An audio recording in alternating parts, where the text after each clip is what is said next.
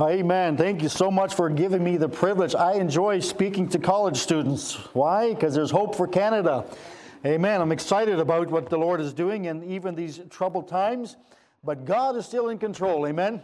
No matter how uncontrolled the world seems to be in, but uh, we have a God that is a God of order, a God that knows what He's doing. Amen. I mean, you look at His creation, a wonderful creation that He has created, and the Word of God that He's given to us. Uh, we're in good hands. Amen. And so praise the Lord for that. I want to just challenge you this morning just a little bit on a question uh, which we find in the Bible. And the question is, what is your life? What is your life? And take your Bibles and turn with me to James chapter 4. We'll start from this verse. And then we'll look at another verse uh, in Psalm, or another few passages of Scripture in Psalm, a Psalm of Moses, and uh, the question, the, when he considers his life and the uh, short period of our life. And so the question is, what is your life? And uh, we'll look at that a little bit more later. And hopefully, the Word of God would challenge us to look at our life and uh, to see if we are doing that which, the, which God has created us to do. So, James chapter 4 and verse number 14, it says, Whereas ye know not what shall be on the morrow. And boy, isn't that so true? We don't know what's happening tomorrow. We don't even know if we're going to be here tomorrow. But uh, what is, uh, says, whereas ye know not what shall be on the morrow, for what is your life? It is even a vapor that appeareth for a little time and then vanisheth away. Turn to Psalm 90, Psalm 90, and verse number 9 through 12. Again, this is a psalm of Moses, and uh, they're not, uh, scholars are not exactly sure as to when uh, Moses wrote this if it was during his wilderness experience or if this was towards the, the end of his life or uh, perhaps prior to leading the nation of Israel out of Egypt. But nonetheless, he has a, uh, uh, he talks about the shortness of life. And in uh, Psalm 90, beginning in verse number 9, says, For all our days are passed away in thy wrath. We spend our years as a tale that is told. The days of our years are threescore years and ten, and if by reason of strength they be fourscore years, that's 80 years, uh, yet is their strength, uh, yet is their strength labor and sorrow. For it is soon cut off, and we fly away. Who knoweth the power of thine anger? Even according to thy fear, so is thy wrath. So teach us to number our days, that we may apply our hearts unto wisdom. Father, we just ask that you would again meet with us. And Lord, I thank you for this, uh, this college here. Lord, for the men and women that are enrolled. And Father, I just ask, Lord, that you would just simply use me as your voice piece this morning. Lord, I have nothing to give to these students but your word. And Father, I just pray that you would use me this morning. Speak to our hearts. And Lord, uh, would you help us to focus uh, what we are doing? And Lord, that you would be pleased with our life. And Lord, that you would use us for your honor and for your glory to accomplish great things in the short time that we have here on this earth. And Lord, we'll praise you and thank you for all that you will do. In Jesus' name, amen. Now, here we have a, uh, a, some accounts about our life. Now, I'm 50 years old, and that seems pretty old to some of you. Not as old as Pastor White, but I am nonetheless, I'm still pretty old, 50 years old, and uh, I still feel pretty young. Amen. Uh, I feel young in my mind. I feel young physically, and I guess old age creeps up to you so slowly you don't really notice that you can't do the things that you used to do. But nonetheless, I still feel pretty good. Uh, and, and if the Lord allows me to live my life till the year, uh, till 80, I plan on serving the Lord till the day I die. Uh, I was just talking to Pastor White, and we were talking about our age, and I, he says, Can I tell him? Uh, he says he's turning the big six five soon. Wow. And I just leaned over and I said, uh, That's retirement. And he kind of laughed and chuckled, and I was just thinking, you know, in the Lord's work, I don't know uh, if, if retirement has ever crossed my mind. What would I do? I, this is all that I know since I've been saved is serving the Lord, and I, it's been a joy. It's been, a, it's been exciting to serve the Lord, to see what He's been able to accomplish in my life and through my life. And yeah, there's been trials, there's been difficulties, there's been times that I've wanted to quit uh, uh, it, to my chagrin, but nonetheless, God is faithful and God has allowed me to serve Him, and I want to serve Him for the rest of my life. Why? Because He so loved me, He gave me eternal life He gave me a purpose, and then He strengthens me to serve Him with my life. And what a great joy. And when this life is over, I want to stand before the Lord, and I want the Lord to say, Well done, thou good and faithful servant. And that's my desire because it's God's desire. Amen. It is God that worketh in us, in you, both to will and to do of His good pleasure. The desire to serve the Lord is not my own desire. It's because when Jesus Christ saved me, He gave me His Holy Spirit. Amen. He gave me a down payment. Amen. He's coming to get me again one day and to bring me where He is. But in, during this during this time of my life, I have the presence and the power of the Holy Spirit of God, and it is God that worketh in me both to will and to do of His good pleasure. And we need to thank the Lord for that. You have a desire to serve the Lord? Well, I guess that you do because you're here this morning. Maybe you say, Well, you don't know my heart, and I'm kind of discouraged this morning, and, and uh, I'm kind of, kind of wavering. Hey, let me just encourage you. Allow God to work in your heart. Bring your burdens to the Lord. Burdens are lifted at Calvary, amen. And you can truly bring your concerns to the Lord and watch God do a mighty work in your heart. And that's what He wants to do. But our life, what is our life? Boy, you look at the, at the world, and what is it that they're pursuing? Boy, they're pursuing, and they're all searching for the same thing. They want happiness. They want fulfillment. They want joy. They want peace. And this is what the world is looking for. But sadly, they're looking for it in the wrong places. They're looking for it as in job or a career or money. And you read the testimony of those who are millionaires and those that have everything that the flesh could desire. And they say, I'm still empty. I still don't have what I'm looking for. And when you find Jesus Christ and you allow Him to save your soul, guess what? Oh, you once were blind, but now you can see. And Jesus Christ comes in and He gives you that overwhelming peace and joy, knowing that you're a child of God and He gives you purpose. I was saved at the age of 30 growing up in, my, uh, in, a, in a religious community. I wouldn't say that we were religious growing up. We were considered, you know, we were, I uh, grew up in a Mennonite home, Mennonite family. Uh, we never went to church. It was, uh, we were just considered, uh, you know, Mennonites, but really we didn't practice anything. Uh, first time I ever went to church was 13 years old, and I went to church because it was a time in, when we were living in Mexico at that time. And I was uh, 13 years old, and that was the, uh, the age that the men graduate school. Boy, wouldn't that be great today, amen? Graduate at age 13? no, trust me. Trust me, you don't want to grad- you don't want to quit school at such a young age. Uh, but anyway, so I was 13 years old, and a sign of maturity and being able to hang out with the older boys, uh, you could go to church. And so I went to church at the age of 13, and uh, that was the first time I had, I had ever gone to church. But uh, growing up in a, in, a, in a community, in a religious community, uh, I, I didn't have any understanding or knowledge of God. I didn't even know what God, who God was. I knew the name, and but that's all that I knew about God. And so when I got married, I didn't know any better. We got uh, we had some children, and my only goal in life was to be able to have the nice house that my neighbor had, be able to have that camper in my driveway, be able to have that boat and go on holidays and fishing and all these things. That's all I knew. That's all that the world was promoting was happiness and joy and for fulfillment. But then there was this church out there. Ah, oh, they interfered with my program, they interfered with my dreams. They began to pray for me that God would bring discontentment in my life, and God answered that prayer, and I thank God for that. I beginning to, I, I started getting discontent in my life. I said, man, what's life all about? What is my life? Is this all that life has to offer? So I was thinking, boy, okay, so let's say I do get the nice house.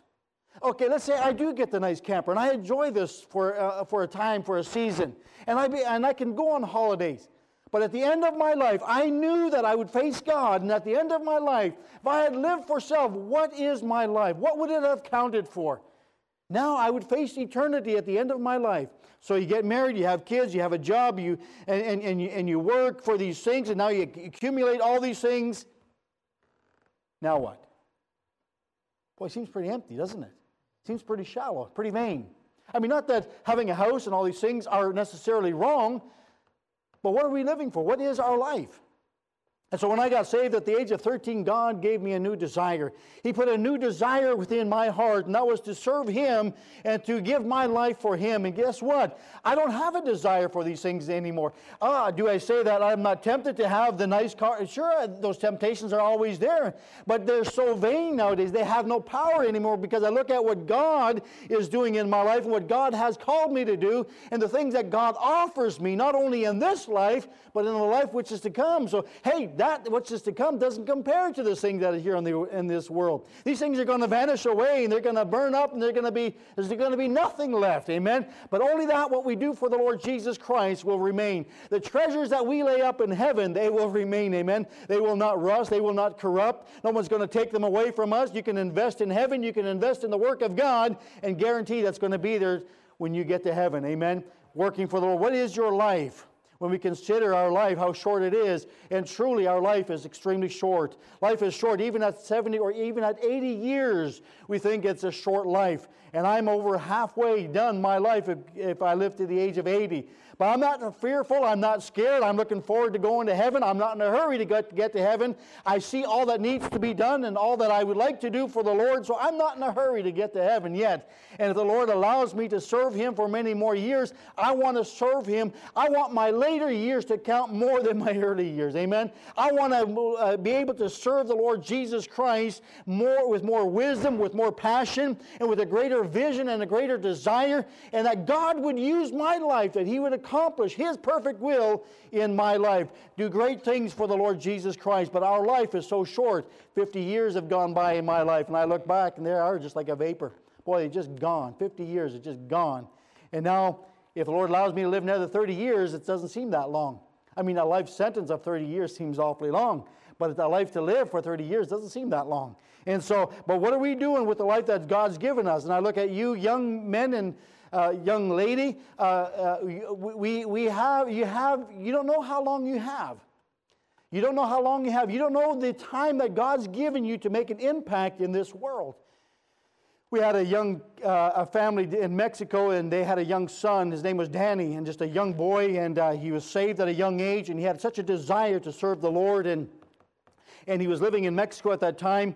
And uh, boy, he said uh, he said he just wanted to give his life for the Lord. And and uh, and this boy, Danny, he was always when he went to school, he was always he always went to school with such joy in his heart, and he always had a, a pocket full of candies that he would share with his kids. And he said, "The Lord is sweet, and I just want to uh, share the goodness of God." And and the teachers that knew him and said, "What a great young boy! What a great influence he was!" And and he witnessed for the Lord Jesus Christ, just a young man, just a young boy boy at age 12 and his life was taken that quickly. And you think, boy, how sad, how, how tragic. But the Lord, that was the time that God gave that young boy. And he made a difference at his young age in that short little time that he had. We don't know the time that God has given us. Our life could end very quickly. And we don't need to constantly fear of that, but we need to give our life to God and say, God, how do you want to use my life for your honor and for your glory? As I said before, we look at the world. And sometimes we have this idea we're still convinced at times that if I have more money, I'll be happier.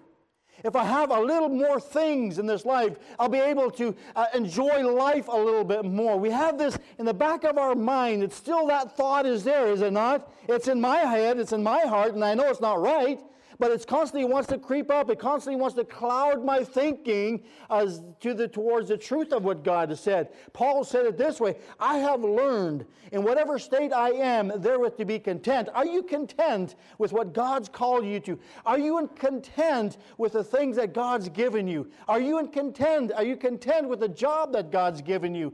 Are you content with the finances that God's entrusted you with or not entrusted you with? Amen. Going to Bible college, I'll tell you what, Woo! Uh, it can be challenging, amen. When I went to Bible college, I was uh, married at the time, had three children, had mortgage payments, I had house uh, payments to make, uh, and, and, and the car pay, I had all these payments, then college bill to pay. My soul. I mean, there was times when I went through college and I, we just didn't have a dime to our name. Uh, we didn't have money. Boy, folks would call us, hey, do you want to come out and join us for supper today? Or want to come out for church after church and have lunch with us? Our whole family is going, and guess what we had to say? No, well, we can't. We don't have money. And the devil will use that in your life. How come God is not blessing you? How come everybody, you're surrendered to serving the Lord, and yet everybody else gets to enjoy these, enjoy these things? Don't let this Satan, don't let these thoughts creep into your mind. Don't let these, don't, don't start having a pity party for yourself. Amen? Because God has a plan for your life. God has a greater plan than you can see at, at, at the moment. But when you think about all that the world is running after, you think of Solomon. Boy, the wisest man. And at the end of his life, end of Ecclesiastes, what does he say? Ecclesiastes chapter 12, verse 13 and 14 says, Let us hear the conclusion of the whole matter. What's it all about? What is your life all about? He says, Fear God and keep his commandments. Fear God and keep his commandments. For this is the whole duty of man, giving your life to the Lord Jesus Christ. I've never met somebody at the end of their life who has surrendered their life to the Lord and said, I regret giving my life to the Lord Jesus Christ. I regret serving God with my whole heart. I've never met a soul like that, never met an individual, never heard something like that. But I've always heard uh, people say, I wish I had given him more. I wish I had surrendered more in my, my, of my life to the Lord Jesus Christ. I wish I had sought him more with my life. Here is Solomon. He had the things that the world lusts after. He had the money, he had the women, he had the riches, he had the fame, he had everything everything that this wicked flesh could desire. And at the end of his life, he says, It's vanity. It's vanity. It's all for nothing. It's all useless because it's all going to burn up and go away. As again, all that we do for the Lord Jesus Christ will remain for eternity. Amen. Make a choice. Say, I want my life to count for the Lord Jesus Christ. I want my life to be used for Him, for His honor, and for His glory. So, how do you do that? In the short time that we have, number one, if you want to make something great with your life, seek God's will for your life. Romans chapter 12, verse 1 and 2, we know this verse well. We probably memorize it. It says, I beseech you, therefore, brethren, by the mercies of God, that ye present your body a living sacrifice. That means living. That means a sacrifice. What is that? It's almost an oxymoron. A, a, sacrifice is usually that which has been killed. Amen. It's a slaughtering of an animal in, in homage, in reverence, in worship to God. And so here Paul says, I beseech you, therefore, brethren, by the mercies of God, that ye present your bodies a living sacrifice a dead but living. How does that work? You die to self. You die to your own desires. You die to your own dreams. You die to that which the flesh wants to do, and you become alive unto God and to His will. A living sacrifice. It means you die to your own desires and, and, and in your own aspirations in life. See, our own goal, our own things, they only attend to ourselves because we naturally love ourselves. Amen? That's why Jesus uses that, uh, that example. He says, Love your neighbor as yourself. We love self. We love spoiling ourselves, amen? We love buying ourselves new clothes. We love buying ourselves nice food and all these things. We can spoil ourselves, but hey, our focus is not on self, it's on the Lord Jesus Christ, looking unto Him, amen? The author and finisher of our faith. And then when we get His vision, His desire, His love in us, we love the things that He loves, amen? And God so loved the world that He gave His only begotten Son. So if you want to be, make your life count for the Lord Jesus Christ, uh, surrender, uh, uh, uh sorry, excuse me uh, uh, seek the perfect will of God. In verse number two, it says, Be not conformed to this world. This world is out to get you. It's out to conform you to their image. They want you to be like them. They don't want you to be different. They don't want to hear your opinion. You look at what's happening in the world today as far as these riots in the states and, and, and, and the so called freedom of speech. Uh, you're only allowed the freedom of speech as long as it matches their narrative, amen? If your speech, if your lifestyle matches their, the liberals, hey, you're one of them. But if, you, if your life and if you're not conformed to the world, Boy, you're their enemy. And truly, we are their enemy. We are not the friend of this world. Amen? We ought not to seek to make friendships in this world. We ought to seek to reach the world and not become like the world. And as, as Paul says, he says, Be not conformed to this world, but be transformed. It means a different person, a different being, being transformed by the renewing of your mind, that you may prove what is that good and acceptable and perfect will of God. Do you know what God's will for your life? Have you nailed it down? Do you know what God's will is for your life. You say, Oh, I don't know what God wants me to do in 30 years. I never would have expected God to call us back to Canada. That was the last thing, I never even considered it. When we were in Mexico, I'd sold, I'd given myself to serve the Lord Jesus Christ in Mexico till the day I died. That was the only thing that I knew that God had called me to, and I was surrendered. I knew at that time that was God's perfect will for my life. But God had other plans, which I didn't know at the time. And it's not to say that we know everything that God has for us in our, in our future. No, but we know right now in your life, in this time, what is God's will for your life? Well, I could say that it's probably God wants you to finish Bible college, to finish what God started. Amen? Just to finish. And guess what? There'll be times where you'll be tempted to say, I just want to quit. I, I, don't see any point in this. What's the use? Hey, don't, don't quit. Uh, don't make a decision in time of doubt, uh, what you've made in faith, and allow God to work in your hearts to secure that decision that you made. And God will keep that, amen. But make a decision to, uh, that, that you're going to seek the will of God for your life. See, some people don't even give it a thought of seeking God's will. But what is God's will for your life? Do we not believe that God has a specific call upon our life? Or are we just uh, nothing to God? No, no, absolutely not. God knows the hairs on our head. He knows uh, who we are. He knows where we live. He knows everything about us. And He's got a special call for each and every one of us. That's our great God. Do you know God's will for your life? Do you know what God's will is for your life? then, number two, be content with God's will.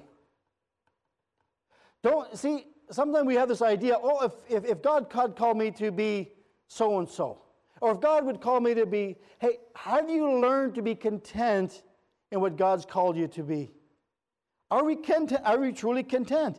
Hey, if God's called you to be a pastor, be content and then be the best pastor that you can be by the grace of God. Be a pastor that is committed to the Word of God. Be a pastor that, uh, that, is going to be an example and willing to stand for the truth in times that we live in. Boy, I tell you what, it's hard to take a stand nowadays. But by God's grace and by God's power, we can and we will and we shall, as God's promised us. But if God's calling you to be a pastor, be the best pastor that you can be. Don't look at the pastorate as a job. It's not what it is. The ministry is not a career, it's a calling, it's a life.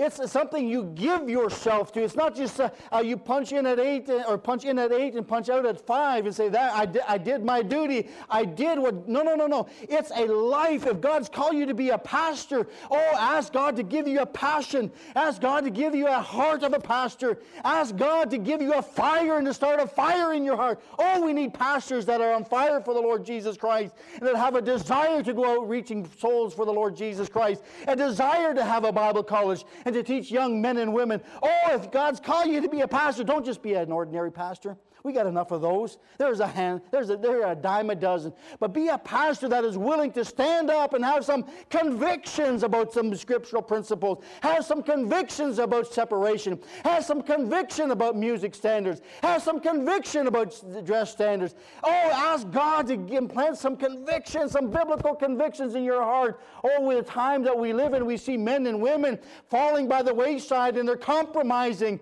Who's going to stand for the next generation? Who's going to be a light? Who's going to be that David say, Is there not a cause? Oh, there's a great cause. Oh, there's a cause. And be the best pastor that you can be if God's called you to be a pastor. Hey, if you're in Bible college and God's called you to be a husband and a father, be the best husband. Be the best father that you can be. Be an example in society of what a family ought to be, what a man ought to be, what a father ought to be. Father's not one who's consumed with his own things, and the kids are kind of in their way, and the father's concerned about his baseball and his football and his hockey and his, and his buddy. Hey, if God's called you to be a father, you be the best father that you can be. You bring up your children in the nurture and admonition of the Lord. You teach your children to love God. You teach your children to surrender to the call of God. You teach your children to be faithful to the house of God. Oh, my soul. Church is not an option. Church is not an option. It's our life as God's children, as God's people. The church is all that we uh, uh, do our ministry in and through. The church ought to be a priority in our life. Amen. We don't just fit church in when it's convenient. Well, today I'm going to go out to, to the lake and all these things. Well, you might say, boy, you sound like you're against all these uh, things in life. And let me just say, you have one day of the week where God says, set that day aside and worship me. The rest is yours. You know, it's, it's interesting. We'll, we'll skip church and we'll skip out on church to do, uh, to do things that we enjoy, but we'll never take time off of work. We don't call and say, hey, I just like to take a day off today and uh, just enjoy time on the lake. Well, no, I need, I need the money. No, you need the Lord. Amen. You need the Lord. And so, but if God's called you to be a husband, be the best husband. If God's called you to be a wife, be the best wife that you can be. Learn to encourage your husband. Lady, ladies, we got two here, praise the Lord. Uh, you don't know the influence that you have, that you will have in the life of your husband. I am so thankful for my wife. If it, I, I, can honestly say, if it had not been for my wife, I wouldn't be in the ministry today. But my wife has been such an encouragement, a such a help to my life. It's, I, I can't express how much she's been an encouragement to me. She's been strong. She's been faithful. She's been a prayer warrior. We've cried together. We've read the Bible together. And we've sought the Lord's will together. And we, we, we just, I need my wife.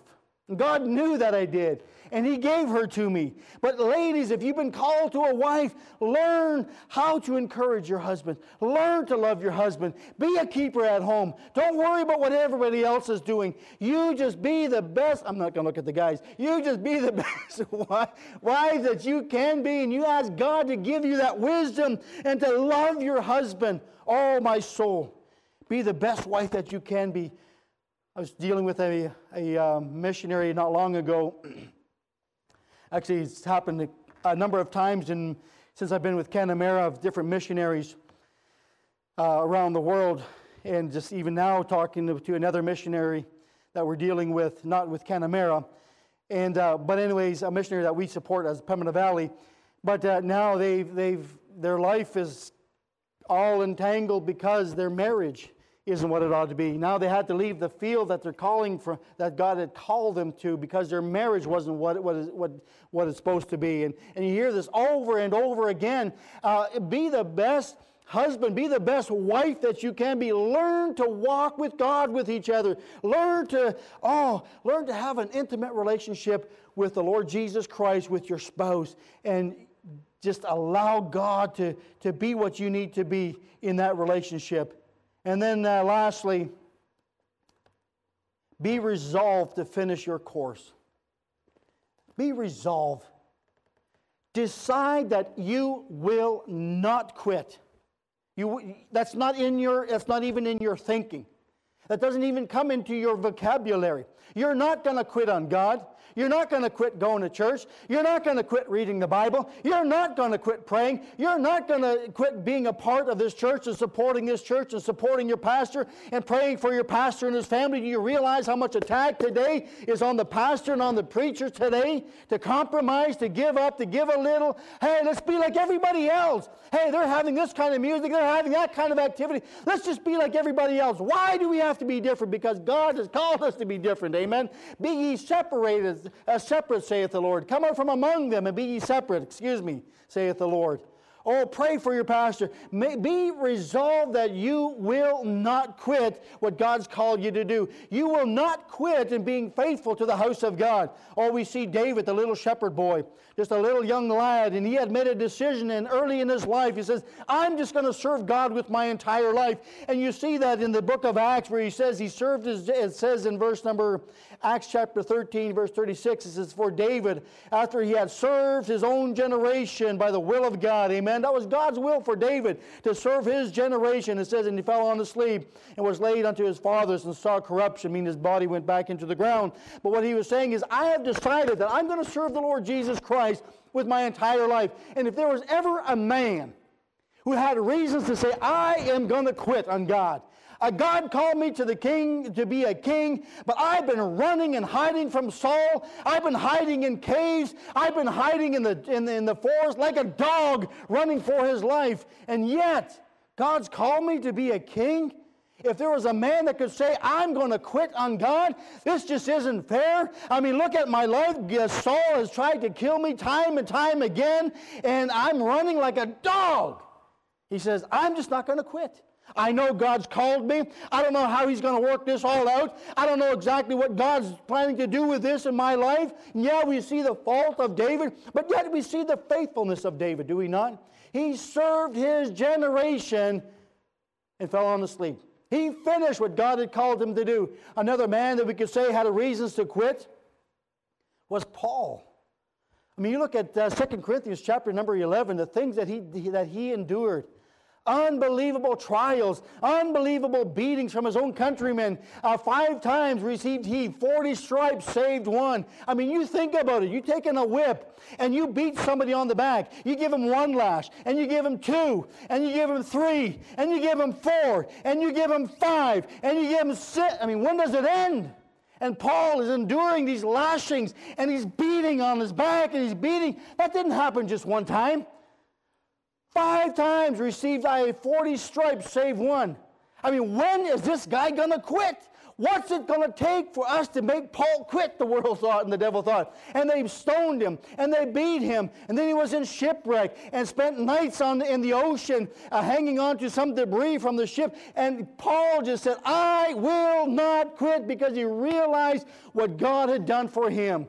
He realized and he remembered the agony that Jesus Christ faced in the Garden of Gethsemane when he went to the Father and he cried out to God and he prayed to God, and it was the sweat drops were as great drops of blood. And he said, If it be possible, God, if it be possible, let this cup pass, pass from me. He said, Nevertheless, not my will, but thy will be done. And Jesus Christ paid such a tremendous price for your salvation and for my salvation. Hey, it's only reasonable that we present our bodies a living sacrifice. It's the most reasonable thing that we could do for the one that loved us so much. And we did make a decision. I will not quit on the Lord Jesus Christ. I will not quit serving him. For consider him that endured such contradiction of sinners against himself, lest ye be wearied and faint in your minds. Oh, don't get weary. Don't get weary. Now is the time to stand in the day that we live, now is the time that some young men, some young women will make a decision. Say, I will stand for God. I want my life to count for the Lord Jesus Christ. And whatever God's called you to do, He's called you to be a missionary, uh, you surrender to that and you allow God to use you as a missionary. If God's called you to be a pastor or a pastor's wife or a wife or husband, whatever it is, God gives to everyone. It's the calling of God that we surrender to. And when we know God's perfect will for our life, you latch onto that and you allow God to strengthen you and you make a decision. I will not quit. You cannot quit on God. I think the disciples said, when, after Jesus taught some difficult things, many disciples walked no more with him. And he turned to the disciples and said, Are you going to go as well? He said, Where are we going to go? Thou hast the words of eternal life. If you quit on God, where are you going to go? What is your life? It's such a short time. Give that short little time to God and take, let God take that little and make it much. Amen. Father, thank you so much for your word. Thank you, God, for being faithful to us. Thank you, Lord, that you endured the cross, and despising the shame. Lord, you uh, paid our sin debt. Father, you gave us salvation. You gave us a calling. Father, would you strengthen us by thy Holy Spirit and by your word to finish what you've called us to do. And Lord, that you take our short little life and make it much. And Lord, we thank you and praise you in Jesus' name. Amen.